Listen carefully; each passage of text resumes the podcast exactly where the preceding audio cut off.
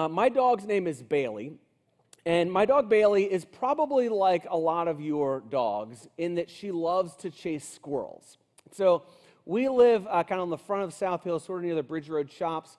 And so we will walk what's called the carriage trail from the old governor's mansion down the hill. And it kind of has these switchbacks. It's a nice path through the woods. We probably walk that, I don't know, five or six times a week with, uh, with Bailey with our dog. And every time we go, she chases squirrels. You know, she sees a squirrel and she looks, you know, she runs after it and, and barks. And, you know, and we like to kind of either tease or encourage her. We're like, you almost got that one, Bailey. I'm sure you get the next one, you know. Or she's at the bottom of a tree barking at the squirrel that's at the top. I'm like, I'm sure if you bark long enough, the squirrel will just come right back down and, you know, chat with you. So that's her kind of regular routine of chasing squirrels as dogs do. So a couple of years ago, the unbelievable happened, right? She caught a squirrel, right? But not really. So we're, we're, walking, and you know, and she's doing her squirrel chasing thing as dogs do, chasing a squirrel and run around. And all of a sudden, this, I, I kid you not, this is, I wish I had on video because I'd be TikTok famous. But so, but we're, we're walking, and there's a electrical wire uh, uh ahead of us by like, I don't know, 20 yards or something and a squirrel falls off the electrical wire and like smashes into the pavement and is quite stunned, right? And so Bailey runs over to the squirrel as though she has actually landed the squirrel herself, which she has, and the thing just fell off the, wire. Uh, but it was funny watching Bailey with this squirrel because she didn't know what to do. Like, she, I don't think it had ever crossed her mind, like, what if I actually catch a squirrel?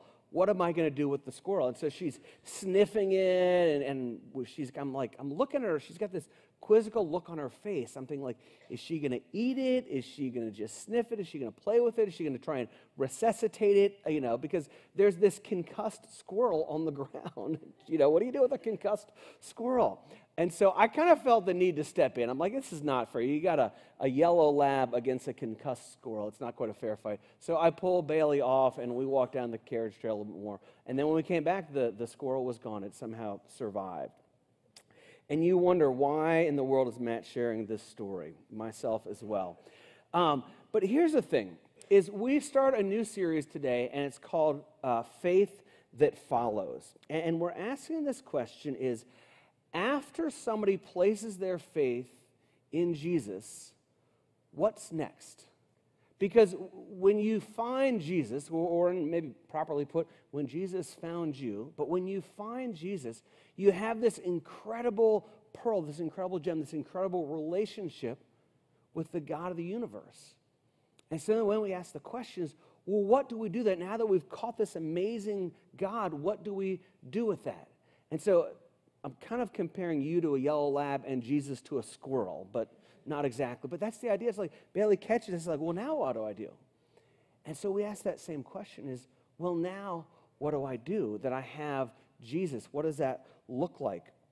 You know, if you were here last week uh, on Easter, we talked about this reality that the resurrection of Jesus Christ is the foundation of our faith.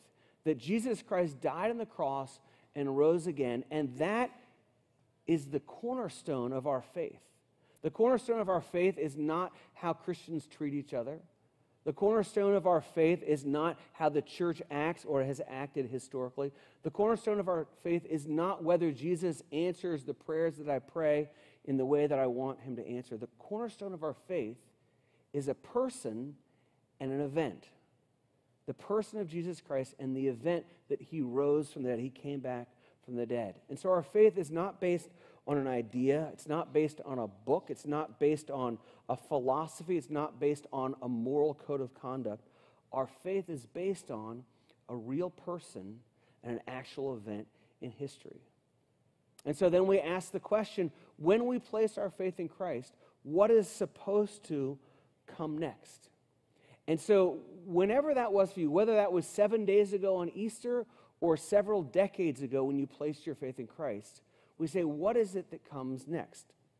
And so, what we're doing over the course of this series of Faith That Follows is we're going to look at some of the original followers of Jesus. Some, as far as in the, uh, in the Gospels, who began to follow Jesus, and then some who followed Jesus right after he rose from the dead. And we're going to look at those characters and we're going to say, what did they do? What were some of the unique things that they did that we can then do in our own lives? And that's what faith that follows is. And so today we're going to talk about followers gather together. Next week, we're going to talk about how followers pursue Jesus throughout a lifetime. And then the last week, we're going to talk about, it's a three week series, about how followers go. And we're going to look at these three big things that followers of Jesus do. And so today, we're going to start with this idea that followers of Jesus gather. And so, what we're going to do is, I'm going to share with you a promise that Jesus gives. Uh, and then we're going to look at two Greek words and then we're going to look at the first church, and then we're going to talk about some one other verses. So that's what we're going over the next 20, 25 minutes or so. so here's the promise, and this comes from Matthew 18, 20, if you want to jot this down. And Jesus is talking to the disciples about relationships and what's it going to look like to be a follower of Jesus, but also recognizing that they're going to do this together. And he says this Jesus says, For where two or three are gathered in my name, there I am among them. He says, When two or three people who are followers of me, who've placed their faith in me, come together, there I am with them. Right? And when you come together for the purpose of being together in Christ, for the purpose of what God has brought you together, when you bring, when just two or three people gather, there I am with you. That's kind of a pretty neat promise that God, that Jesus is with us because we have gathered for the purpose of being with Him. That's the promise. Let me give you the first Greek word. It's the word uh, ecclesia. And I put on the screen if you want to jot that down. Uh, that's a Greek word. And in the New Testament, that word is translated as the word church. So whenever you read the word church in your New Testament, it's the word ecclesia. And the word church never refers to a building, the word church refers to a gathering of people, a gathering of people who are gathered together for a specific purpose. That's an ecclesia, okay? So that's the first word I want us to see. Here's the second word it's the word koinonia, okay? And that's a Greek word. You can jot that down if you want. But koinonia means to participate in something together. Uh, it is often, as you read through your Bible, it's translated as the word fellowship. Uh, but every time that it's used, it's about people contributing or participating or doing something together for one another or for a greater good is what, what koinonia means. And so, and that again is translated as the word fellowship. And as you kind of surveys churches, you know, around the world or even in Charleston, most churches have one of those two in their name. You have Maranatha Fellowship, you have Bible Center Church, you have River Church, you have New Life fellowship. So either fellowship or a church, depending on whatever, you know, for whatever reason they chose that last part of it or the tradition that they come from. And so when you look at those two things, that's what we're to be about. When we gather, we gather together for a purpose of participating with one another. And so, what I want us to do is we're going to look at a passage in the book of Acts, and it basically looks at uh, and it describes what is it the followers of Jesus do now they place their faith in Jesus. What do they do when they gather together? So this is where we're going to be for most of the morning. This is Acts chapter two, beginning in verse forty-two. It says this. It says, and they devoted themselves to the apostles' teaching and to the fellowship and to the breaking of bread and the prayers. Okay, so there's that word fellowship, which we know means koinonia, so that's the original Greek word there. And so it says that they gathered together and they had the fellowship. And so it means that they didn't just gather and, and stand around. There was things that they did with one another, for one another, in conjunction with each other. They participated together. Gives two examples. It said the breaking of bread, and that was their way of describing communion. And then it also says to pray. And so they prayed together and they shared communion together. Then continues on. It says, and awe came over came upon every soul, and many wonders and signs were being done through the apostles, and all who believed were together and had all things in common. And they were selling their possessions and belongings and distributing the proceeds to all as any had need. And so what we see is that they were bringing together, they were meeting each other's financial needs. So this person doesn't have enough food, well, I'm going to go sell my extra donkey. Or this person doesn't have a place to live, I'm going to invite him in. You can see in this passage that they cared for each other in terms of selling their possessions and that type of thing. And, and this is not a giving message at all, but what I want us to see is that when they gathered together, they did things for one another. They didn't just come and listen and sing, that they came and they did things for one another. They participated in the church. And then it says this in verse 46. It says, And day by day, attending the temple together and breaking bread in their homes, they received their food with glad and generous hearts. So in there, there's two ways that they met. And I want you to see this. The first is they met in the temple, and the second is they met in houses or in homes. Another verse a little bit later on says they met in the temple and they met from house to house. And so, as we talk about the church being a gathering, that we gather together corporately, together in person, but we also gather in homes. About two weeks ago, it was actually on, on Palm Sunday, I was struck with the value and importance of meeting together in person and, and kind of the uniqueness and value of that. And, and here's kind of the way, this is sort of how my mind worked on that particular day. So if you're here, you remember that was the day, Palm Sunday, I dressed up as a character and I gave the message as a character, right? How, just out of curiosity, how many of you were here that day? Oh, good, a lot of you. Okay, perfect. Um, so you're going to grasp this, I think. So I, I, I did the message, and then we had set up, and it was my idea. I said, Jay, why don't you come out and lead a song just by yourself with the, you know, with, with the people, with the congregation? Uh, and, and then we, we picked a version of Amazing Grace for him to do. And so after I finished, I, I, walked back out there past the drum set, and then right over there is where we do the live stream. And so I was watching just basically watching the live stream, not in here. And and so I saw it, and, and uh, so Jay was singing and, and, and kind of softly, and he was finger picking. And, and as I watched it on the TV, the live stream, it was kind of lame. I told Jay that. It's okay. You can laugh. It was kind of lame. Kirk. Okay. So, um, it, but it was it was it was kind of lame, and and uh, and so I'm thinking about. It, I'm like, well, it was my choice. Maybe that's a bad decision to do it this way with just Jay and a guitar. And so, after the service, I, I went up to Jay. This is after the 9:45 service. I said, I said, Jay, how did it go? How, you know, how, I didn't say, Jay, that's really lame. I just said, you know, how did it go? And he said it was really good. People just seemed to be in the spirit, and it was, it was really good. I'm like, okay, great.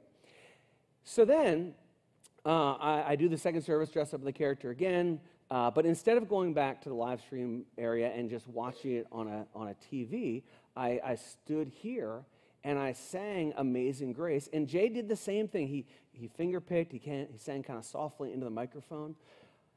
But it was amazing because the voices filled this auditorium. And the same thing that was happening at the 945 service uh, that I was not a part of in the live stream, with people were filling this auditorium with voices, and it was participating together.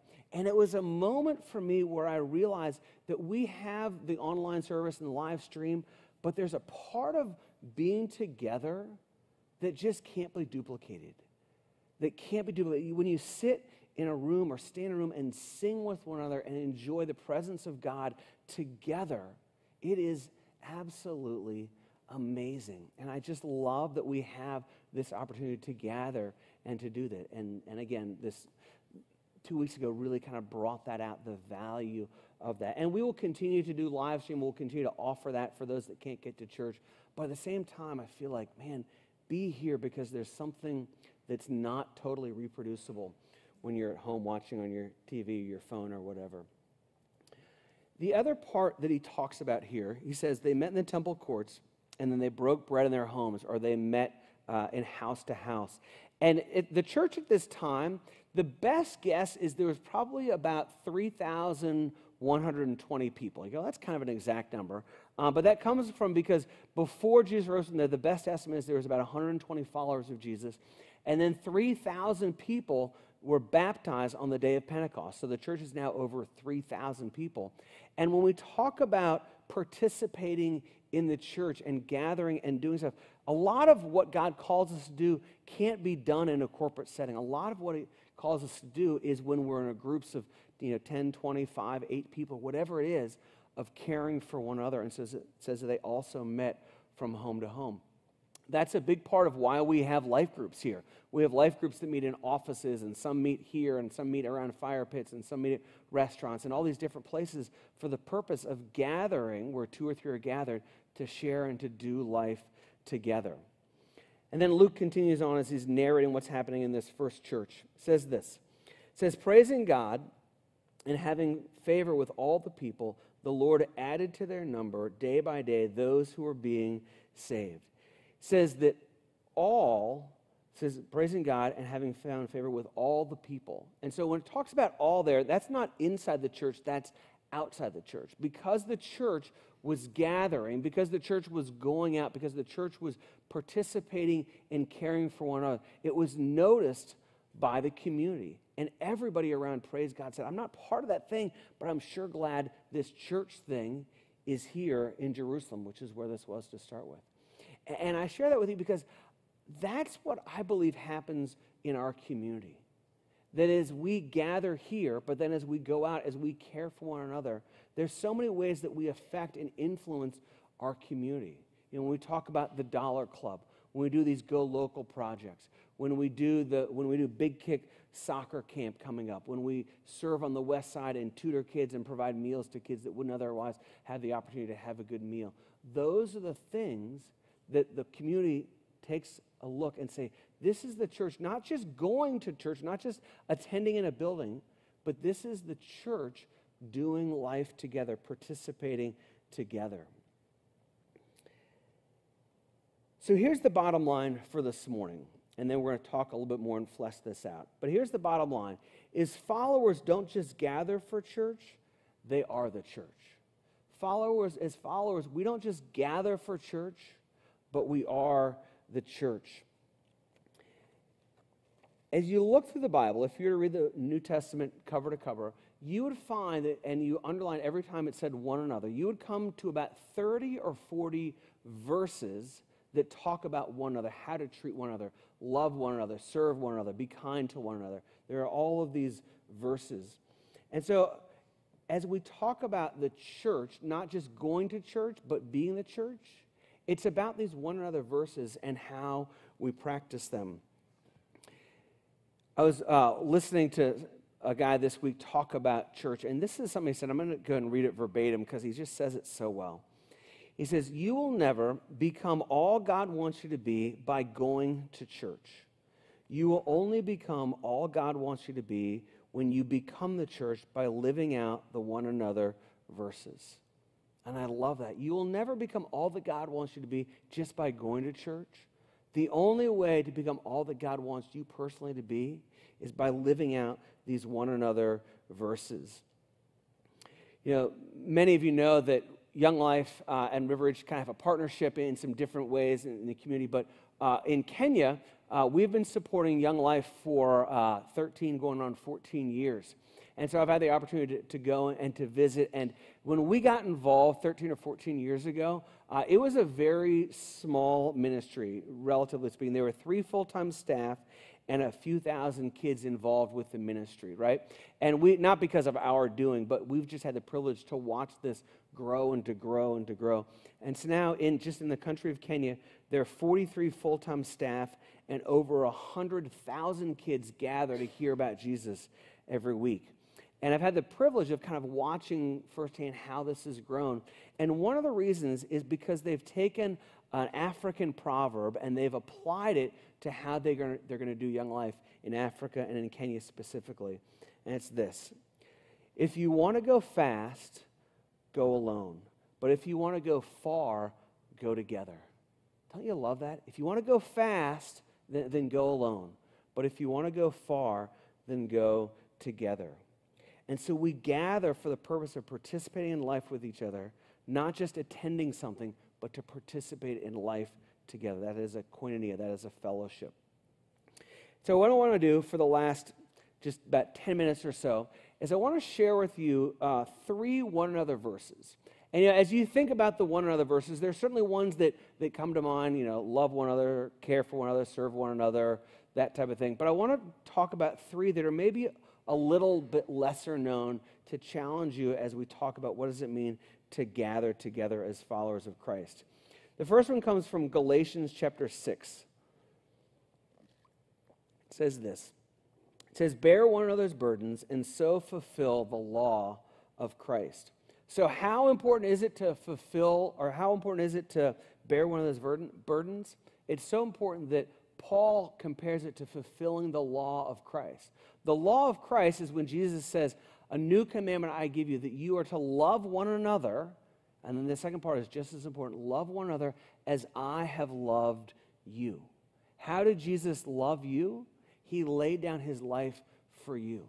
That's the law of Christ. And so he says, part of that is that we are to bear one another's burdens, bear the burdens of one another. So that's the first one another verse. And I'm going to share a couple of examples with this one and the next one. And a lot of these come out of my own experiences with being in groups. I've been in groups uh, at River Ridge since we've started, and really have been in, in a small group since I was probably 15 or 16 years old when I first became a Christian, but bearing one another's burdens. So, one of the groups I'm in, uh, one of the men shared uh, about his daughter that was struggling with some things, just some, just some difficult things. And, and so he, as a result, was kind of struggling. How do I deal with this? And he, he shared this with our group. And it was really interesting to see how our group responded uh, to this man sharing this issue kind of that he was struggling with uh, with his daughter.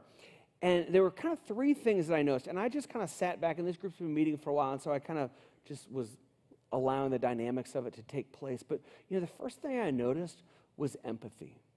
That people recognized, like, man, that's hard. That's difficult. I'm sorry you're going through that. And people express that. The second thing that people expressed is so many people had something to share that was very similar. So the, the, the person shared, I don't want to kind of divulge too much information, but, but it was sharing about it, and other people like, you know, I struggle with that too. One of my kids struggles with that as well. And just like, you aren't the only one that is having this kind of difficulty and that type of thing. And then the third thing that happened, this was beautiful, is people asked questions and then offered to help and gave some suggestions. And it was just a beautiful picture of living out this Galatians verse bear one another's burdens. And as he shared, the people around that room were bearing the burden with him.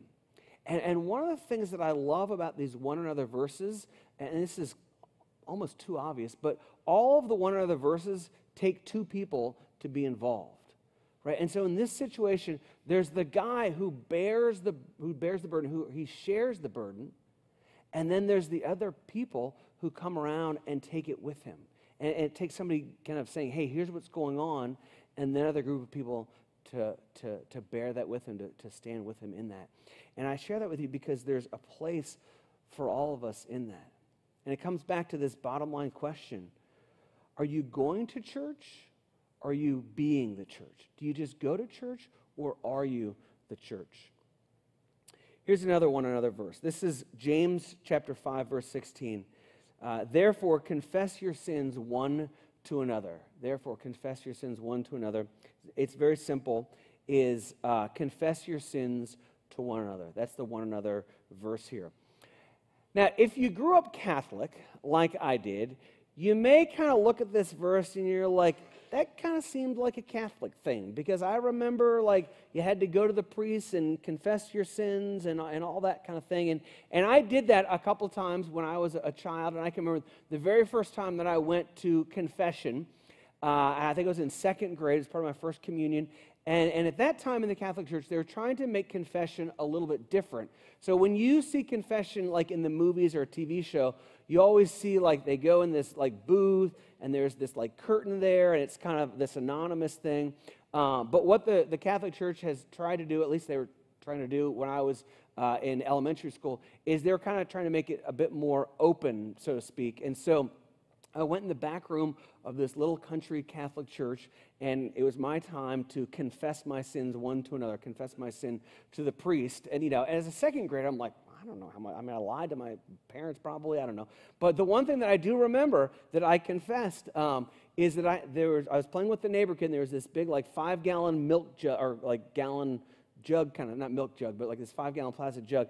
And I hit him in the face with it and I chipped his tooth. So I'm like, that's a good thing to confess. I got something here. So, so I, I, say that, and the priest then says, okay, you know, go back out in the front of the church and say, I don't know, I think he said, say five Hail Marys and four Our Fathers or whatever it was, right? I'm like, okay. So I went out and I had memorized those, and so I said those prayers. And then I can remember my brother was there also. He probably had a lot more to confess than I did, by the way. He was kind of wild child. Uh, so he goes in, and, and, I'm like, what, what, what was your sentence? What'd they give you? right? And then my sister goes in, and they tell her to do some Hail Marys and some Our Fathers, and she comes out. I'm like, Sally, what'd they give you? What'd they give you? And, and then uh, my dad goes in, and he comes out, Dad, what'd they give you? And my dad then sort of scolds me. He's like, you don't ask people what their sentence is from the priest. That's just not appropriate. I'm like, I'm sorry. Didn't know that. Now I'll remember that for next time. Um, but for many of us, when it says confess your sins one to another, that's kind of our view as much as you understand about Catholicism. But here's the thing is this is not like only in the Catholic Bible. Like this is in our Bible, right? This is in the Protestant Bible, so to speak, is that we are to confess our sins one to another. And I understood this, um, probably the light came on uh, a number of years ago when I was in Africa and I was with this guy who was a devout Catholic. Okay? And so we went over there with a team of a bunch of people, and we were the work crew. We served meals and made meals and cleaned toilets and all that kind of stuff. But the, one of the last nights of this camp, uh, they invited us to be kind of prayer partners or available for prayer for the kids, these high school kids in the camp. And so we were kind of seated in this kind of dining room area, and a kid would come over and just, they would ask us to pray for something. And so there was a kid that came over and asked me, and he was just kind of sharing his life a little bit, and, and he was having struggles. He was super honest with me. He's like, you know, I, struggled with, you know, some sexual stuff, and he shared that, and I've struggled with some drug addiction stuff or drug stuff usage, and he shared that. And, you know, and we were just talking about God's forgiveness and so forth. And then he asked me a question. And he said, Do I have to go confess this to the priest? Now, in Africa, in Young Life Kenya, it's run by this great group of people, and a lot of them are Catholic. They're evangelical Catholics, which is, you don't see a whole lot of that around the United States, but these folks uh, are just incredible, just incredible. But a lot of them are, are, come from a Catholic background, which again, which is a little bit different for us. Um, and so I was like, you know, I, I don't know. You should probably ask your Young Life leader what he thinks, because I didn't want to kind of stick my nose in where it shouldn't be, you know, kind of cross culturally and so forth.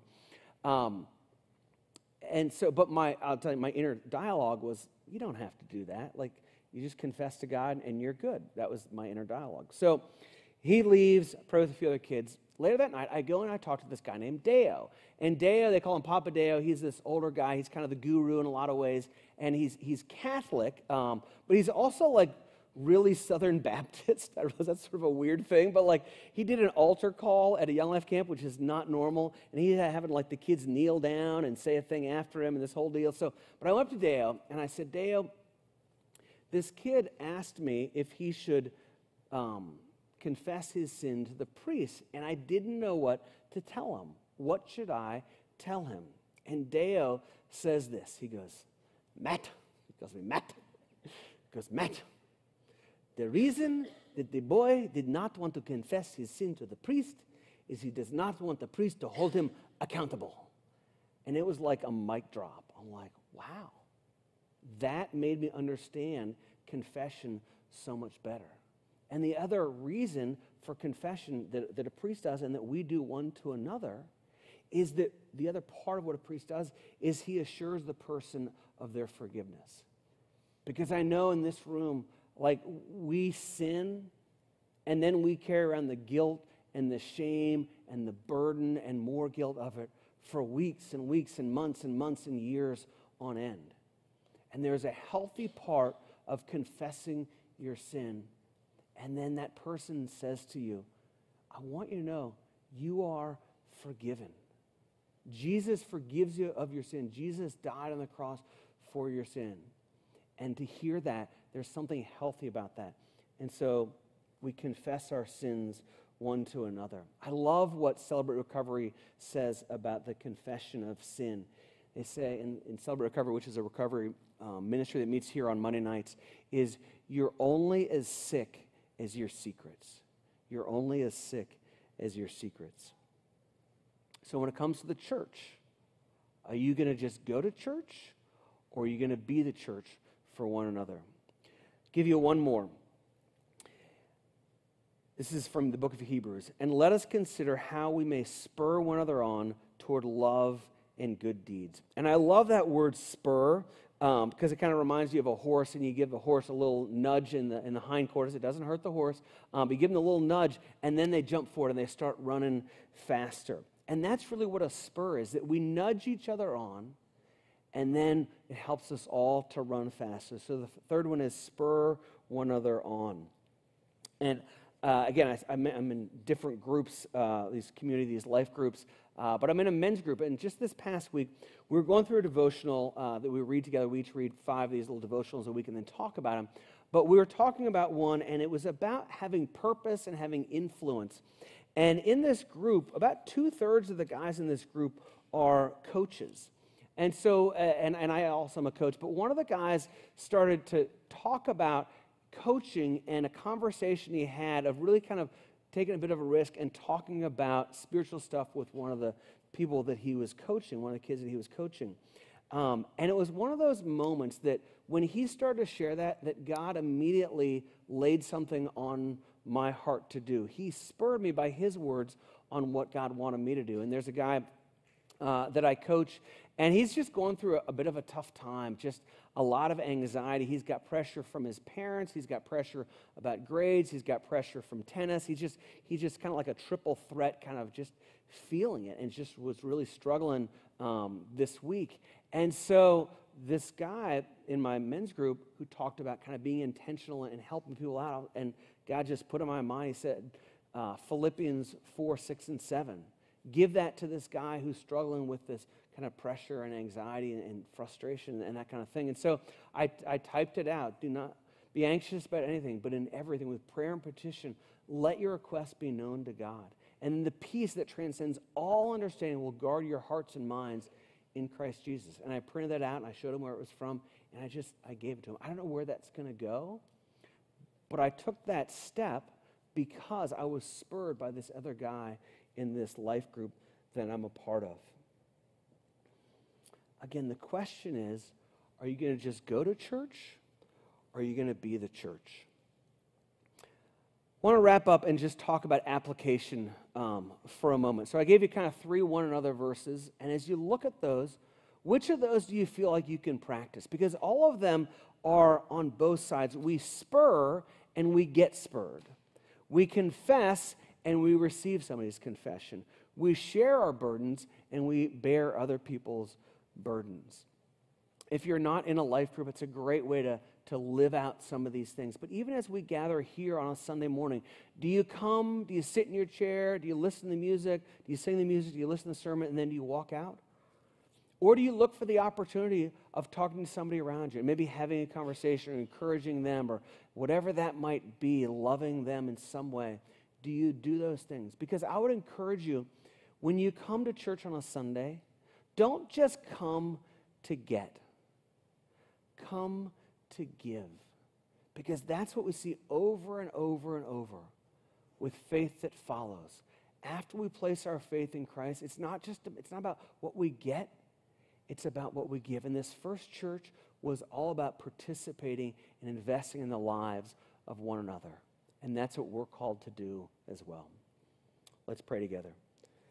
Heavenly Father, thank you so much for this time. Thank you uh, just for the example of these first Christians and these words from Paul and, and how we can do these one another verses with um, each other. I pray that you would help us to not just come to church, but that we would be the church.